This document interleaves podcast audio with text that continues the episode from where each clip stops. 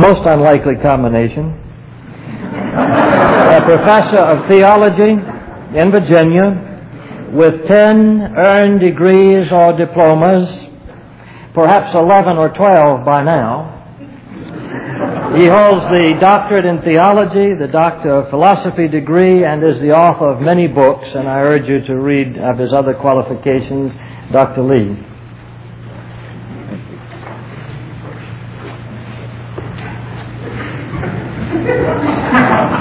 I am in good company. Martin Luther was a lawyer. and John Calvin was a lawyer. But John Calvin said one thing in Book 4 of the Institutes that isn't quite correct. He said the calling to be a magistrate, a lawyer, is by far the highest and the holiest calling to which any person can be called. I disagree. I do not believe that the calling to be a preacher is the highest calling.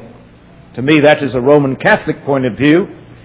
I think that whatever calling you're in until the Lord changes it should be for you at that time the highest and the holiest calling which God has called you to for that particular point in time. So, uh, having been disparaged as a lawyer, I will wear that badge of disparagement, seeing I still continue it to be a legitimate and a high and a holy calling. But shall we migrate from law to grace for purposes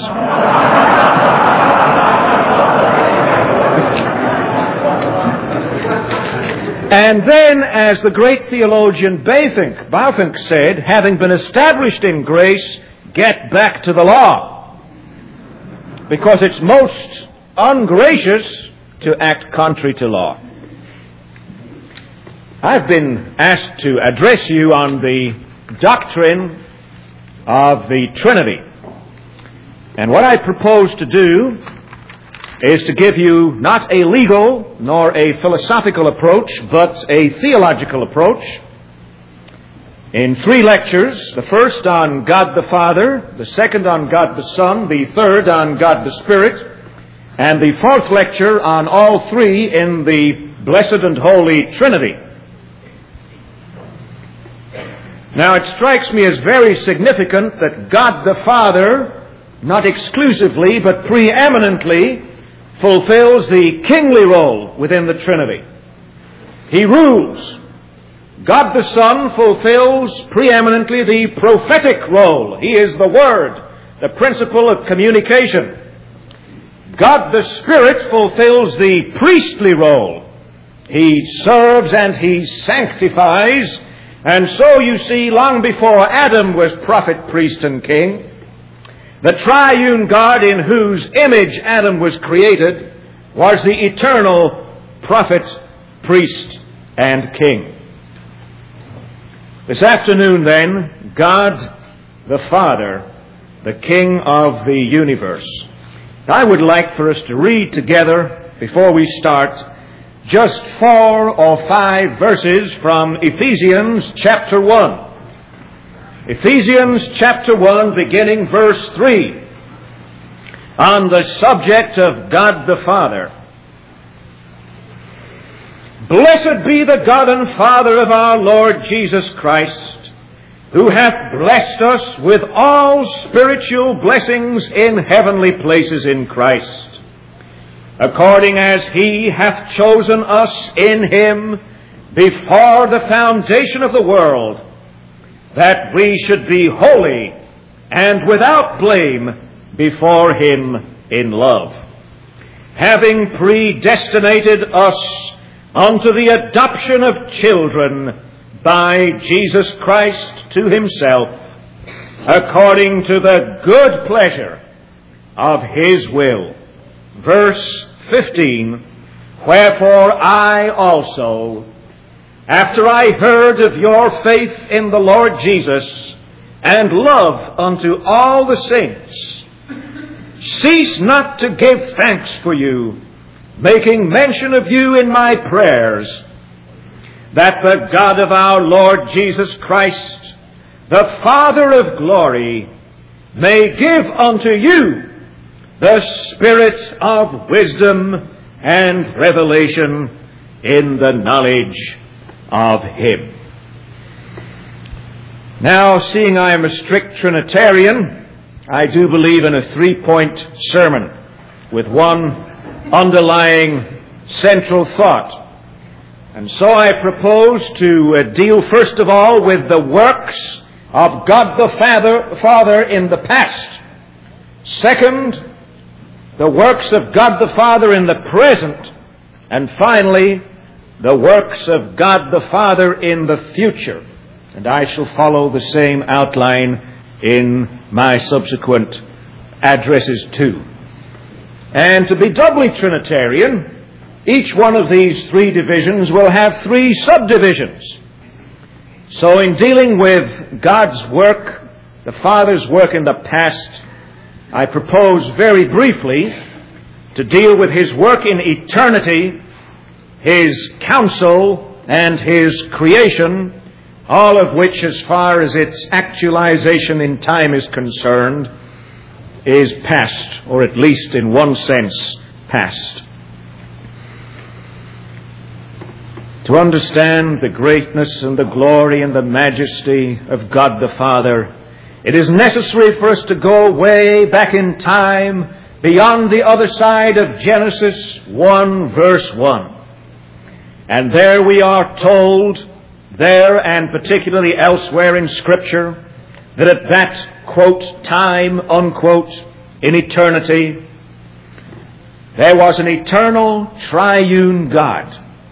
But that within that one triune God, it was the first person of the Trinity, God the Father, who is the very heart, the very source of the other two persons. Now, this is not Arian in any sense of the word. This is the teaching of the Word of God, and it is significant, I believe, that we find the word God frequently applied to God the Father, rather infrequently applied to God the Son, and hardly ever applied to God the Spirit in Scripture. In a certain sense of the word, even from a Trinitarian viewpoint, God the Father is the very heart of the Godhead. And all those great texts which converted Jonathan Edwards, 1 Timothy chapter 1, now unto the King eternal, immortal, invisible, only wise God.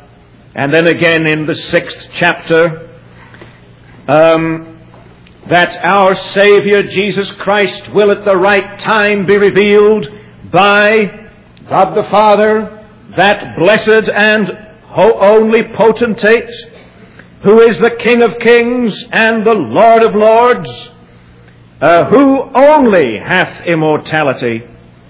So we see that the Father, and only the Father, has the position of being the first person and not the second or the third within the eternal Trinity. So too, this is implied, I believe, in the doctrine regarding the goings forth of God the Son. We are told in John's Gospel that our Savior Jesus Christ, relative not merely, I believe, to His incarnation, but relative to His essential deity, is within the very bosom of the Father. Notice, not was in the bosom of the Father, but is in the bosom of the Father. Of course, this means, and Jehovah's Witnesses who may be present take note, that the eternity of God's fatherhood uh, must be eternal. To be an eternal father, you must have an eternal son. There was a time when I was not a father. I only became a father when my child was born.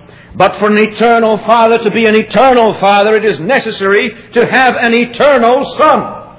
And so we do end up, do we not, with the co-eternity of Father and Son. Yet nevertheless, it is the Son who proceeds eternally by means of his eternal divine generation from the bosom, from the womb, as it were, of the Father, and not the Father who proceeds from the Son. The Father begets the Son, and not the other way round. God the Father in eternity is the fountainhead of all deity. In Proverbs 8 verse 22, we read, The Lord possessed His wisdom, which of course is Jesus Christ, from the beginning of His way, when there were no depths, says the wisdom, says Christ, I was brought forth. There never was a time when God the Father was without wisdom, because He is the eternal and only wise God. He was never ignorant.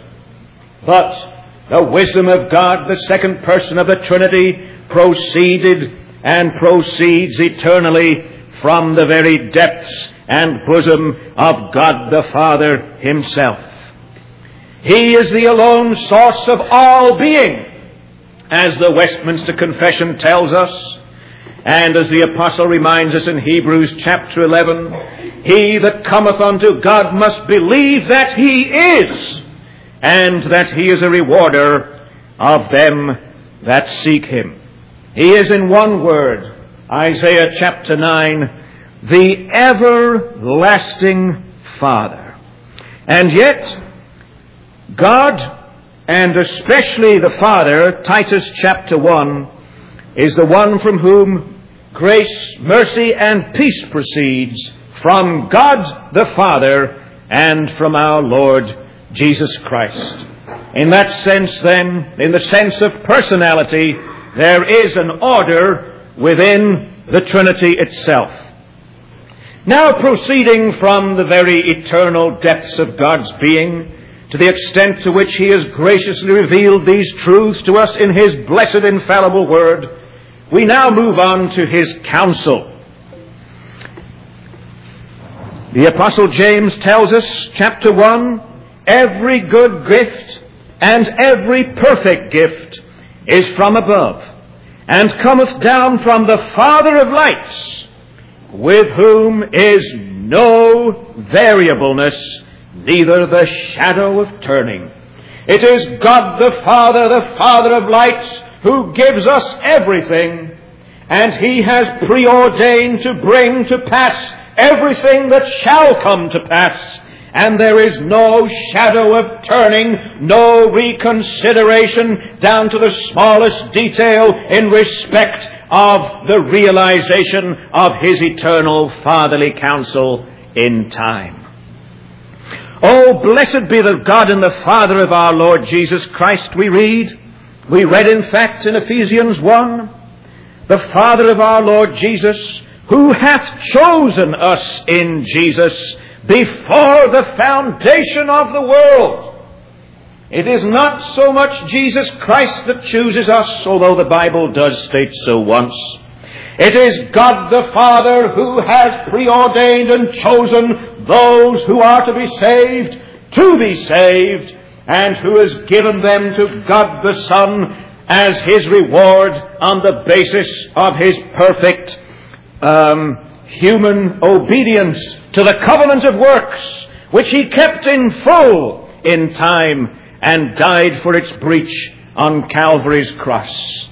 But election proceeds primarily from God the Father. That's the source. In Christ Jesus, yes, but not from Christ Jesus, I believe. So too in John chapter 3 verse 16, the very heart of the gospel, we are not told that it is God the Son who so loves us, although that is true too.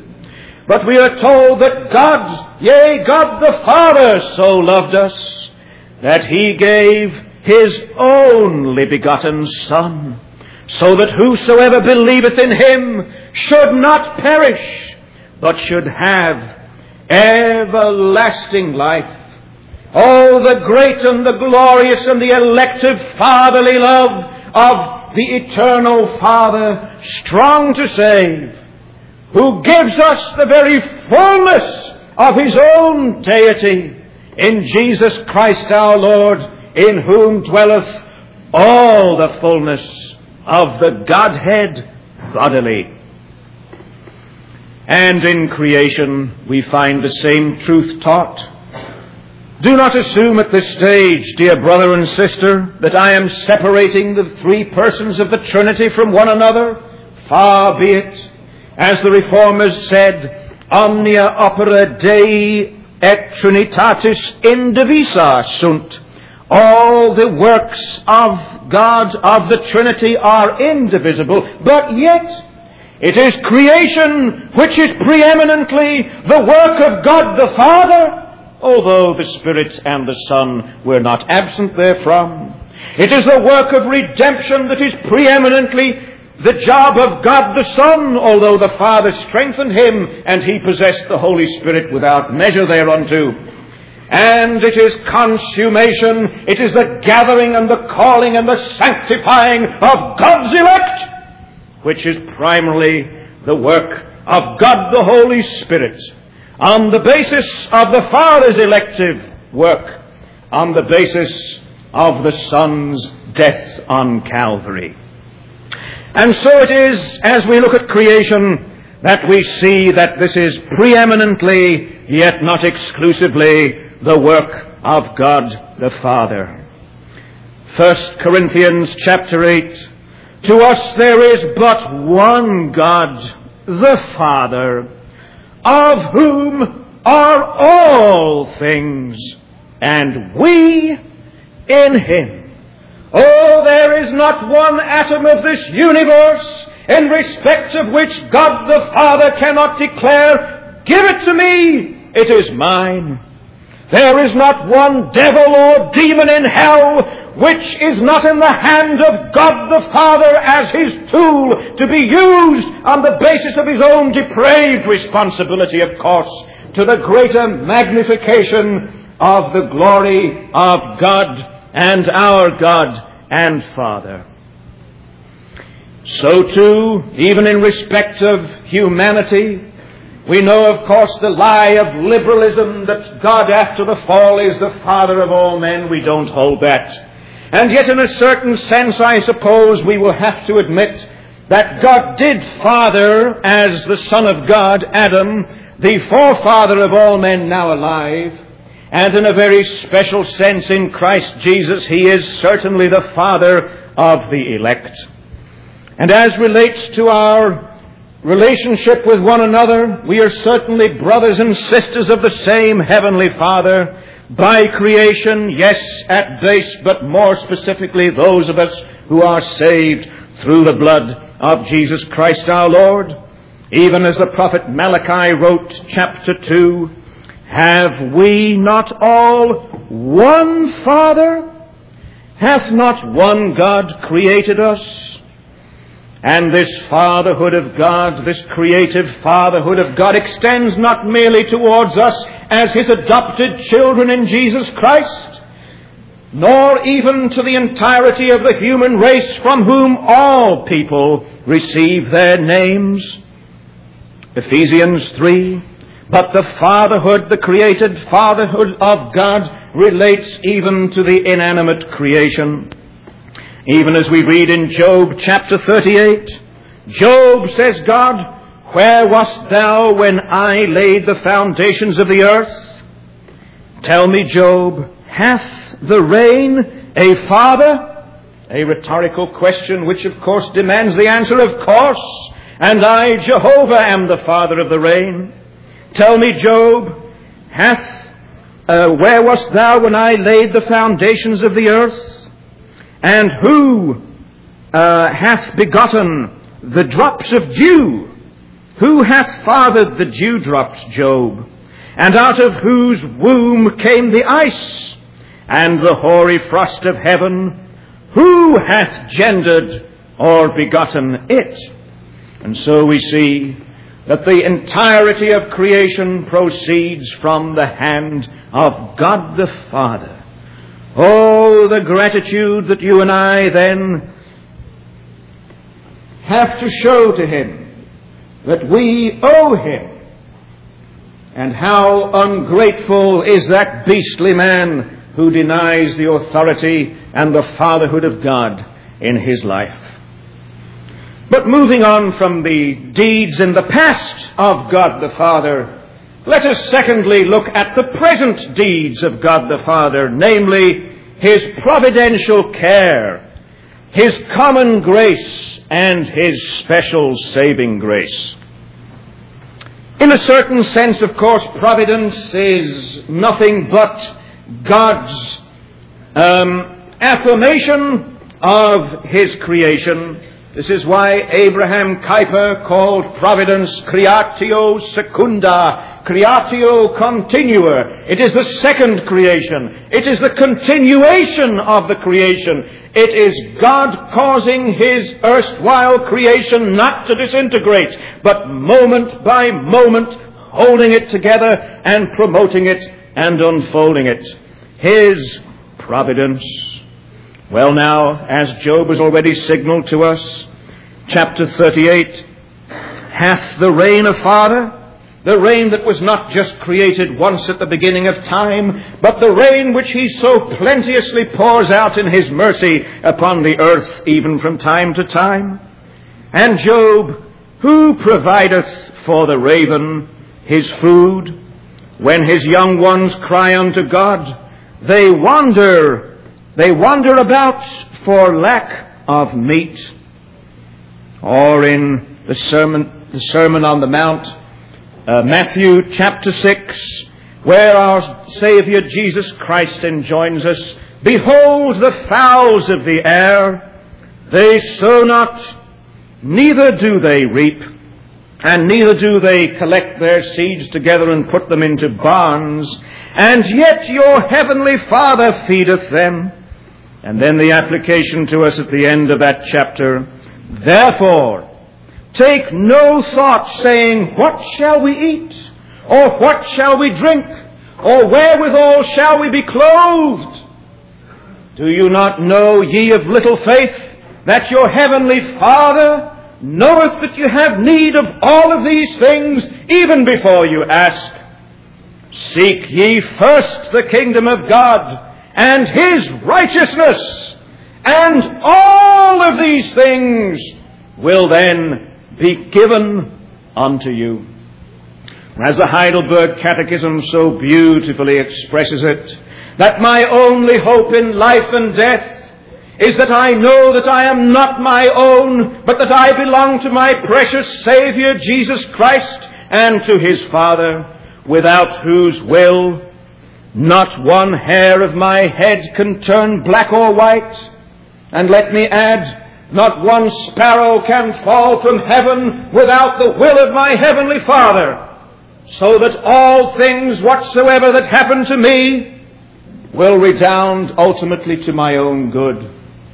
Yes, harvest time and sowing time and summer and winter and times of adversity and times of prosperity which you and I experience daily do not happen to occur, but are preordained by the providential care of our Heavenly Father, without whose will we cannot as much as move the providence of God the Father that extends over all things, that relates even to the speed with which your young hairs, as mine is now doing, turn gray,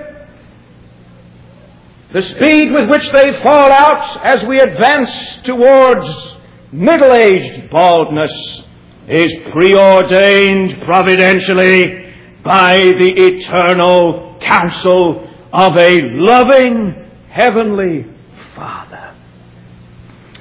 Well, common grace also proceeds from God the Father.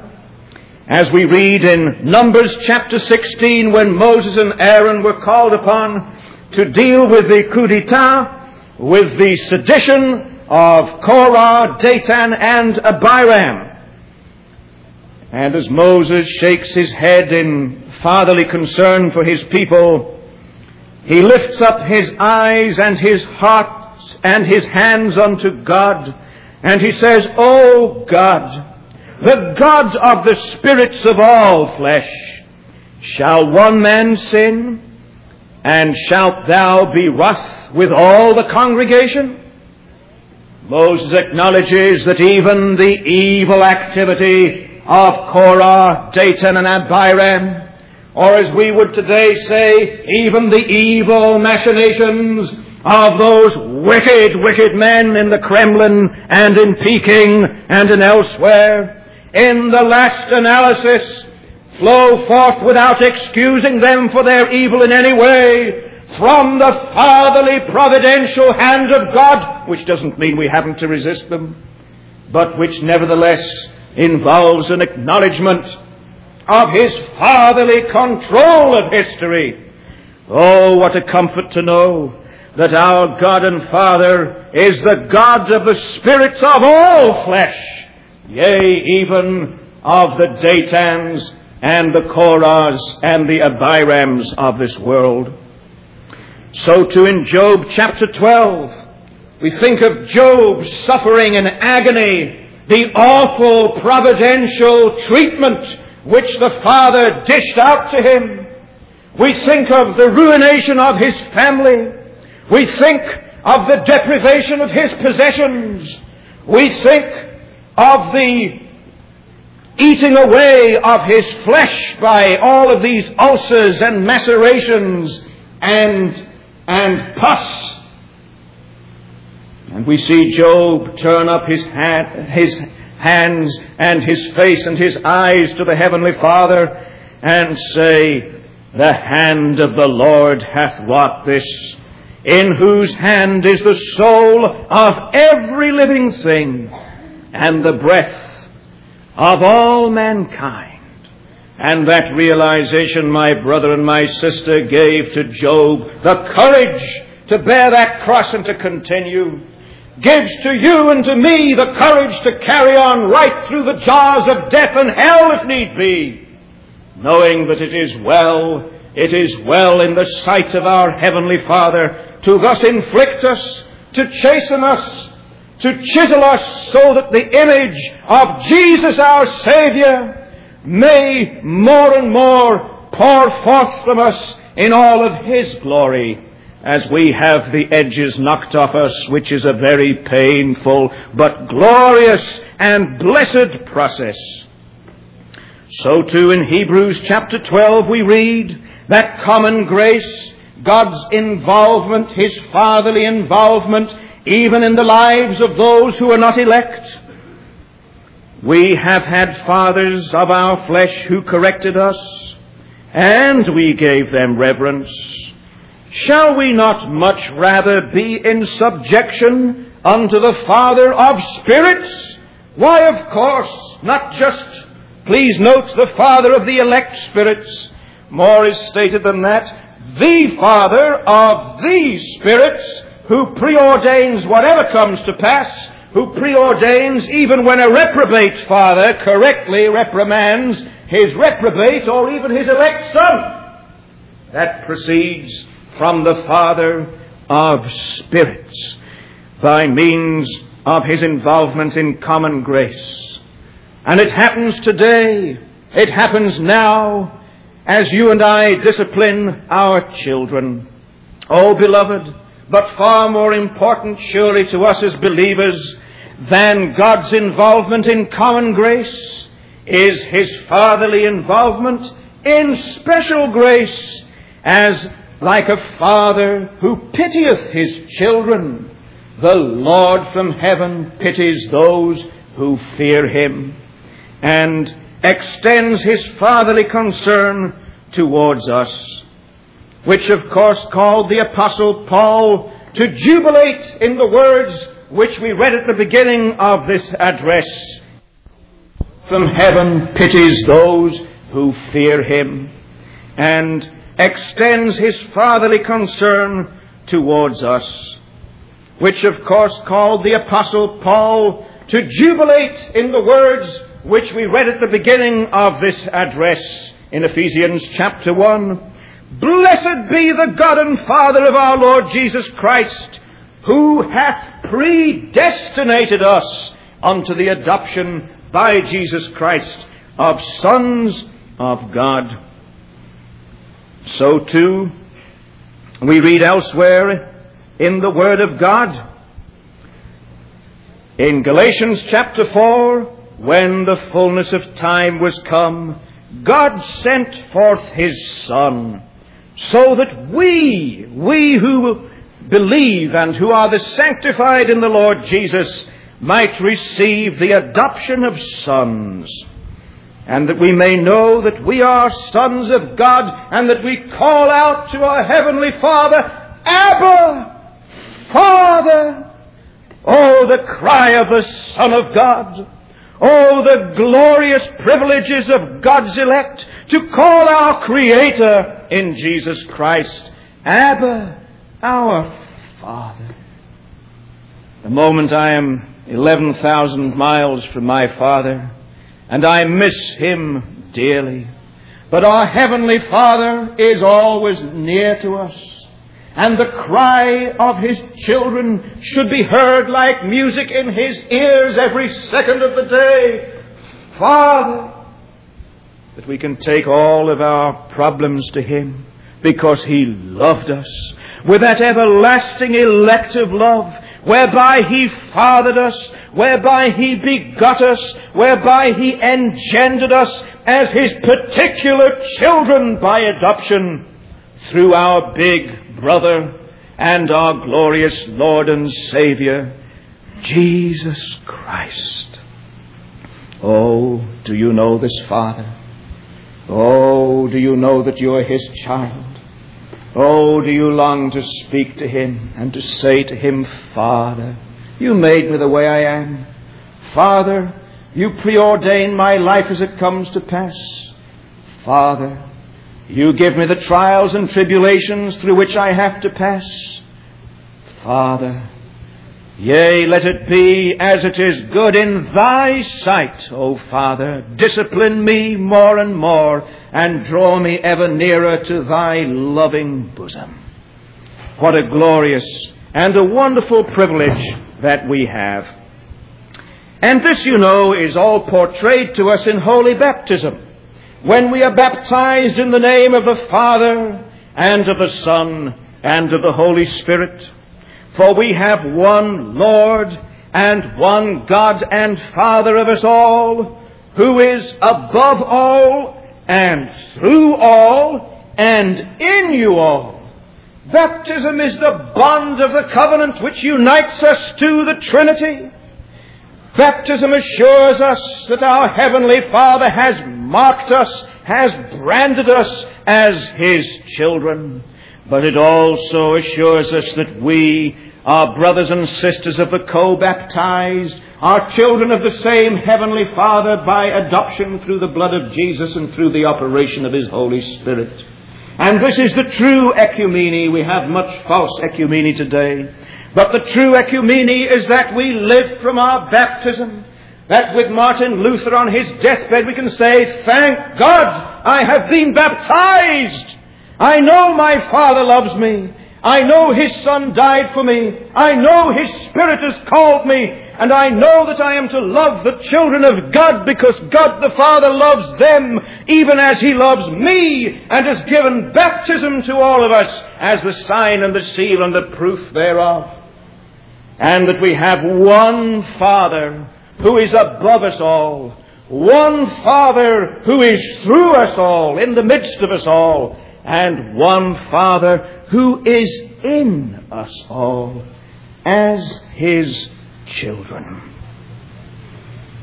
But lastly, God the Father is also to be active in the future, not merely in the past and the present, but also in the ages to come. The future of your life and of my life from this second onward but the future and whatever future centuries of this world, as He has preordained, may yet unfold in His blessed eternal counsel. And this brings us firstly to the consideration of sanctification. Sanctification. You see, we are being sanctified by the Holy Spirit, yes, but it is the Father who sent the Spirit. Now, I cannot possibly get involved in the consideration of the filioque controversy which split the Eastern and the Western Church as to whether the Holy Spirit proceeds from the Father alone, thus Eastern Orthodoxy, or from the Father and from the Son, although I believe the Western Church was right on that score. But I think there's something to be said for the Eastern idea that it is ultimately the very bosom of God the Father from which uh, the Holy Spirit proceeded via the Son. Or may I put it in this way? May I put it in this way? That God the Son proceeds from the eternal bosom of the Father and then God the Spirit proceeds from the same bosom of the Father via the Son, and that the Son and the Father both send him forth into the world. Even as the earthly Trinity, as the reflection of the heavenly Trinity, man the image of God, Adam proceeding from the hand of God, his wife Eve, perhaps paralleling the eternal Son in a creaturely way, proceeding from the side, from the womb of Adam, and then their child, like God the Holy Spirit, proceeding from the Father via the Mother, and from them both. Well, be that as it may, sanctification, it seems to me, roots very firmly, ultimately, in the very bosom of God the Father. For in the fullness of time, as we read in Revelation, in uh, Galatians chapter 4, in the fullness of time, God sent His Son. God the Father sent His Son, whereby the Holy Spirit crieth out in our hearts, Abba, Father. James chapter 1, every good gift proceeds from the Father of lights, of lights, who of His own will he begat us with the word of truth, so that we should be a kind of first fruits of His creatures. When the Lord saves us by His grace, it is the Father of lights who begins that glorious work of sanctification in our heart by His Holy Spirit on the basis of the finished work of Christ as the first fruits and then we are to produce more fruit, and still more fruit, and still more fruit through God the Spirit, because God the Father planted that seed in our hearts. So too, we find our Savior Jesus Christ promising in John chapter 14, I will pray the Father, and he shall give you another comforter, and he shall abide with you forever. This is very interesting. Jesus tells his disciples that the Father will give them another comforter, Jesus being the first comforter. So you see that Jesus came into the world and was sent by God the Father. But now he goes further. He says, I am not going to be with you for very much longer. I am going back to my Father. But I will pray, and He will then send you another comforter, even as He sent me, the Holy Spirit. And He will sanctify you, and He will abide with you forever. Not just come in today and leave tomorrow, as the Arminians so vilely teach, but come into your life once and for all and forever, and to stay there forever and ever the abiding Spirit of God, who when He begins to sanctify us, continues to sanctify us and works out to the very end that which the Father preordained in eternity past. I must hasten to conclude. As we develop our own sanctification proceeding from God the Father, we ultimately die, of course, and then, praise the Lord, we go to heaven, do we not? After Jesus said goodbye to his disciples, he ascended into heaven, Acts 1, until a cloud received him out of sight. And then we have to go back to uh, Daniel chapter 7, which relates the ascension of our Savior the Son of Man coming on the clouds of heaven back to the Ancient of Days, from which point onwards authority and power was given to him to rule over all nations. You may say, wait a minute, that's a strange view. I'd always thought that that was the second coming of Jesus coming on the clouds of heaven. So did I until I read Calvin's commentary on that and I saw the significance of the little word too. You see, it does not say, it does not say in Daniel chapter 7 that the Son of Man came on the clouds of heaven from the Ancient of Days. That would be the second coming. Oh no. It says he came on the clouds of heaven to the Ancient of Days. And that's the ascension, which means that Jesus our Savior is ruling here and now as the Son of Man from the moment of his ascension onward and not only from the future second coming.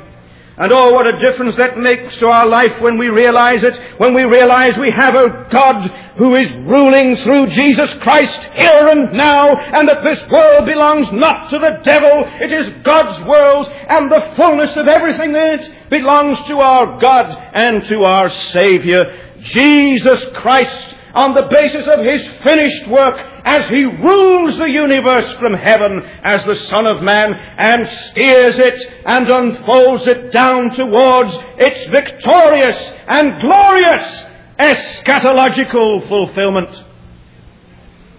So our Savior is now in heaven.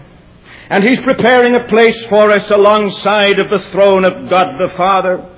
And He taught us to pray, did He not? After this manner shall we pray in Matthew 6. Our Father, our Father, that art in heaven, thy kingdom come, thy will be done here on earth, here and now, as it is in heaven. For thine is the kingdom and the power and the glory forever. And then he also told us, uh, did he not, through the prophet David in Psalm 103, like a father pitieth his children, so the Lord pitieth them that fear him. The Lord hath prepared his throne in the heavens, and his kingdom ruleth over all. And that means that there isn't one fragment of your life and of my life over which God the Father cannot say, that's mine. I own it. I own you, my child, everything that you have, everything you possess, that very pin in your lapel, that very piece of gold in your tooth, that very wig that you were wearing on your head, that very shoelace in your boot or your shoe. It's mine. And it belongs to our Heavenly Father. And it's His. And you know, heaven isn't just a place that we go to when we die. The Apostle Paul tells us in Ephesians 2, does he not? That we, right here and now, we who are saved, are seated with Jesus Christ here and now in heaven. Read Calvin's commentary on that too. It's not a pie in the sky by and by. It's a pie here on earth, here and now. He that believeth in the Son hath passed from darkness into light, shall not come into the judgment, but has everlasting life the heavenly life, the kingdom of heaven, right here and now amongst us and between you and in the midst of you here on earth. Oh, that God's people would see this. Oh, that we would believe this. Oh, that we would preach this. Oh, that we would do it. I tell you, the forces of communism would crumble tomorrow as the Church of Christ, believing this, goes forward conquering and to conquer in the name of the Heavenly Father. How desperately we need this wonderful vision of the fatherhood of God over every inch of this universe here and now. But we will go to heaven, and that'll be even nicer, will it not? and then we will leave heaven. On the day of judgment, we will leave heaven as I shall, in one minute, Mr. Moderator, leave this pulpit. I don't mean I anticipate being raptured any second. That wasn't my meaning.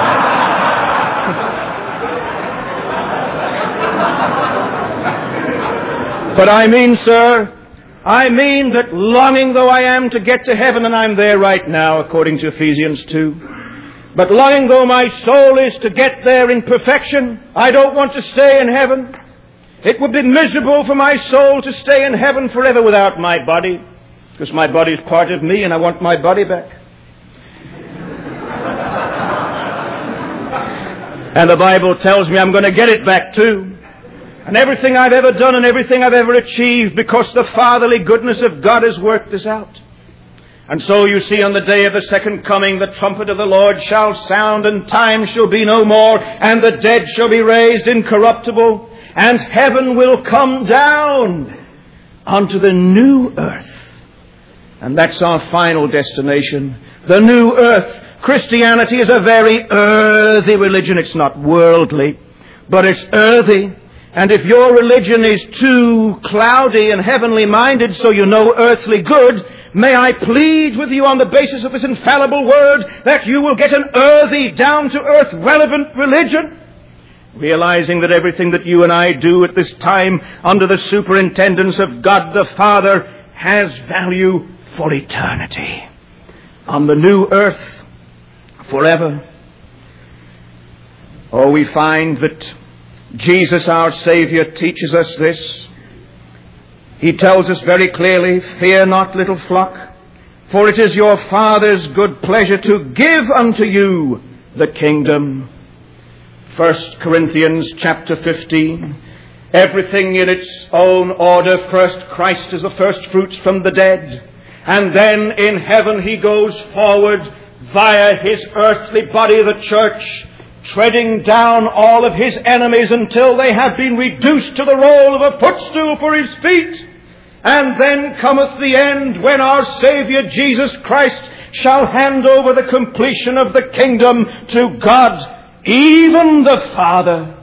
And then as Calvin says, not Jesus the mediator anymore, but the triune God, including of course the second person of the Trinity, the triune God in whose name we are baptized, and preeminently God the Father, shall be all and in all. So then, in closing, may we learn how to pray and how to pray the Bible way. Matthew chapter 6 verse 1. Take heed that ye do not your alms before men to be seen of them. Otherwise ye have no reward of your Father which is in heaven. Verse 4.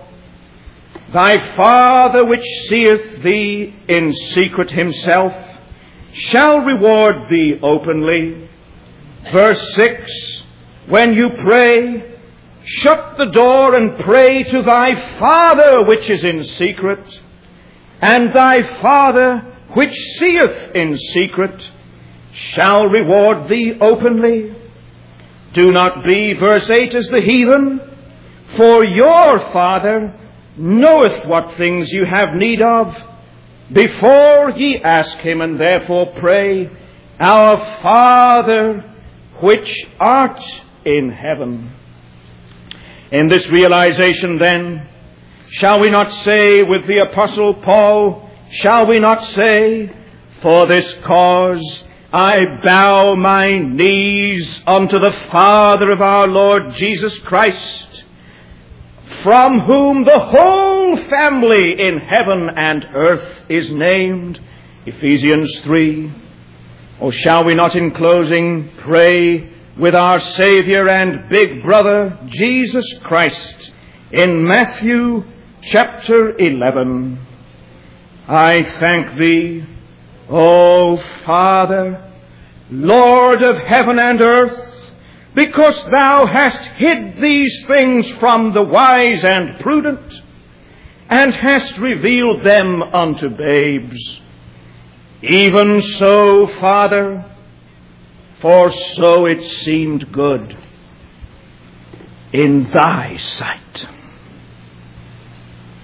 Do you know this God the Father as your Father? Amen.